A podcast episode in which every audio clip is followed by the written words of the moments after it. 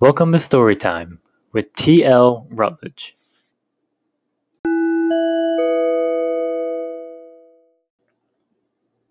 This is your narrator speaking. Please sit back, relax, and enjoy the story. Chapter 2 Trading Secrets 1754, Pennsylvania, Cherokee Tribe Outskirts. The Cherokee tribe, where Miranda and her family had settled, built their camp in a clearing between a large forest and a small freshwater lake. Though it was several miles away from where she had witnessed the attack in the woods, Miranda was sure that her father, if not everyone else, had heard the shots. Her father, Marcus, was a lycan, a human that could transform into a large, menacing, wolf like creature. She had only witnessed his transformation twice since she'd been alive. She didn't remember why he had done it the first time, but for the second, Marcus had wanted to scout ahead without being seen as a human.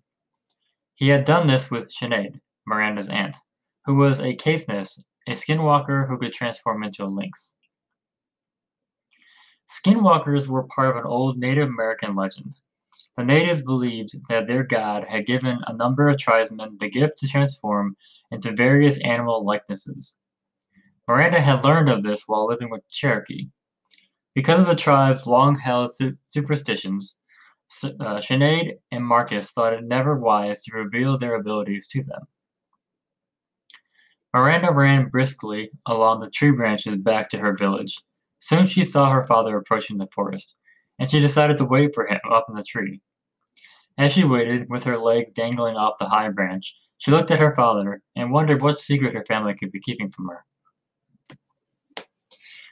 She assumed it's something to do with him being a lycan, and why they were no longer in Europe.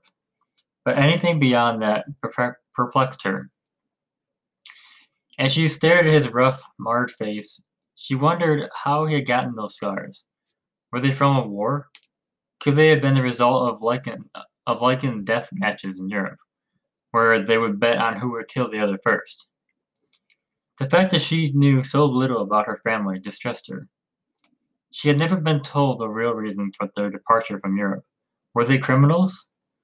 And that was that why no one had told her the truth? Or maybe that they were fleeing from some sort of danger. Miranda all Miranda knew was that she needed answers. And she was not about to going to wait any longer to get them. As Marcus walked underneath Miranda's tree branch, she smiled. She had been sure that he would have he would notice her there. When he continued, continued to pass her, she called out loudly to him. Your senses are getting rusty, old man, Miranda said, poking fun at her father. He turned and looked up to see her, then chuckled and shook his head. What are you doing up there? Scaring you, obviously, Miranda said as she jumped down. I heard gunfire from within the forest. Wanted to make sure everything, make sure you were all right, Marcus told her. Oh, I am more than all right, Miranda said, smiling. I saw the whole thing. Marcus stared at her, but when she didn't continue, he pressed. Well, what did you see? Not so fast, father, Miranda replied smugly. I'll tell you what you want to know, but it will cost you. I want answers. Answers? What kind of answers? Marcus asked, growing impatient. I want to know everything. Why we're here, why you and Uncle Alexander are always whispering and then stop talking when I'm around. Everything. Marcus sighed. How about this? I'll tell you one secret for your information. Deal? Miranda pondered the offer and, deemed it fair. Deal. You first, Miranda said, smiling. She couldn't believe it actually worked. The reason why we are here, Marcus began, was to take a break from our life in Europe. Now it's your turn. But you didn't tell me anything I didn't already know, Miranda grumbled. I've heard all that in the past. That wasn't a secret. That wasn't our deal. Marcus sighed. Sometimes I forget how much how much like your mother you are. She doesn't give up easily either. And she doesn't also doesn't condone flattery, Miranda said. She wouldn't let her father have the upper hand, not this time. Details, please. Fine, Marcus replied. But I will tell you only I will but I will only tell you the story in parts. Each time you get some get some valuable information, I will tell you more of the story. Miranda didn't like this deal at all. She felt that he was creating an easy way to avoid telling her the whole truth. Where, where, where would she find more valuable information so he could finish hearing his, secret? She could try to make a counteroffer, but had a feeling her father wouldn't go for it. She sighed and gave in. Agreed, she muttered. Marcus glanced around the forest, making sure no one was there to overhear him before he began his story. Miranda felt excitement build in her stomach. This was a secret he didn't want the natives to know. in the year 1204, your uncle and I were part of the Fourth Crusade. The Crusades were a military campaign led by the Pope and the Crown of England. They were called Holy Wars. The Crusaders fought under the Christian cross against the believers of Islam. While we lay siege to the Muslim capital, Constantinople, Alexander and I discovered something we'd never seen before a lycan. Knowing this beast could be a threat to us, we attacked it. Despite our efforts, it mauled me pretty bad, but Alexander was able to kill with a silver sword. The next full moon, I transformed into a lycan the very first time. This was the story of how her father became a lycan. Finally, she knew something worth hearing. His scars were probably from the Crusades, and the piece of information in her mind began to fall into place. You're allowed to ask me one question, Marcus said, smiling while he pondered while she pondered the story. She had so much to ask, but said the first question that popped into her head. When you transformed for the first time, was it painful? I honestly don't remember my first transformation, but the second time was excruciatingly painful. Now, what's your information? Earlier in the forest, I witnessed Virginian militiamen and Iroquois warriors ambush a French scouting party, Miranda explained. They killed about 14 and took the rest hostage. But most, but the most curious part to me was the northern Indian that was amongst the Iroquois I'm not sure what tribe he was from. He swung a tomahawk into the head of the French commander, and when he was questioned about it, he lied. Miranda, Miranda could see that her father was deeply pondering her story. Hmm, he said, stroking his chin. This this is the first act of war I've heard heard of since the French and British became be, began to claim lands here. This could be very bad for all of us. What could happen? Miranda pressed. Marcus had already begun to walk quickly back to the tribe, and she ran to catch up to him. A war will most likely break out first, Marcus replied. What concerns me the most is that the Iroquois seem to be siding with the British. Miranda nodded. If the British have convinced them to help their cause, the French will try to do the same with other tribes, Marcus explained. Miranda nodded gravely as the realization dawned on her. It'll create a war between the tribes, as well as a war between the French and the British. Exactly, Marcus said. And we'll and we'll be caught right in the middle of it. Her father was right. This was very bad. They had friends in many different tribes, and most of her family was of British descent. What if a Cherokee chose to side with the French? What side would her family choose? Marcus stopped abruptly and turned to face her. Promise me, Miranda, that you will not tell any of the natives what you have told me. But why? Don't they have a right to know? Promise me. I promise, Miranda said, giving in. But can you at least tell me why? I'm sure you've already had time to assess this assess the situation, Marcus began. But we must plan carefully and hope that they don't find out about this too soon. The outcome could be catastrophic. Miranda nodded. I understand. What will we tell the others? What about the gunfire? Did you tell them where you were going? I told them nothing, Marcus replied, continuing to walk again. Stay close to the family tonight. I don't want you caught up in this. Miranda silently rolled her eyes. Her father didn't realize how often she would slip away at night and go exploring. What he didn't understand that she wasn't like her cousin Leia. She didn't stick close to her pa- parents like a colt needing her mother. She much preferred to be alone. In spite of her father's warning, Miranda decided that after nightfall she would slip out again. She wondered if her father would be more vigilant on this night because of what had happened. She figured she could only wait and see. Stay tuned after the ad to hear a little backstory about freedom.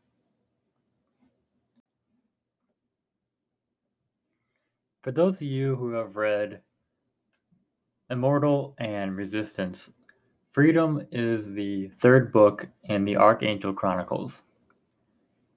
This book follows Miranda, the daughter of Marcus and Selene, and her adventures within the United States, or before the United States became the United States, which is America, and her travels. Um, well, I don't want to give away too many spoilers, but travel, uh, her travels around, you know, the world and whatnot.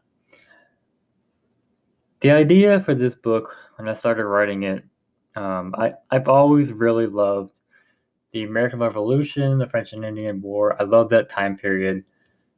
And when I when I finished Resistance, it was the time periods weren't really close together. And I knew I needed to get things going in a way to like push the story. So I decided to go with the 1700s. And as I've said, I've, I've always really liked the the era, uh, like the big wooden ships and uh, muskets and cannons, and I've always been a very big Revolutionary War fan, um, not fan, enthusiast.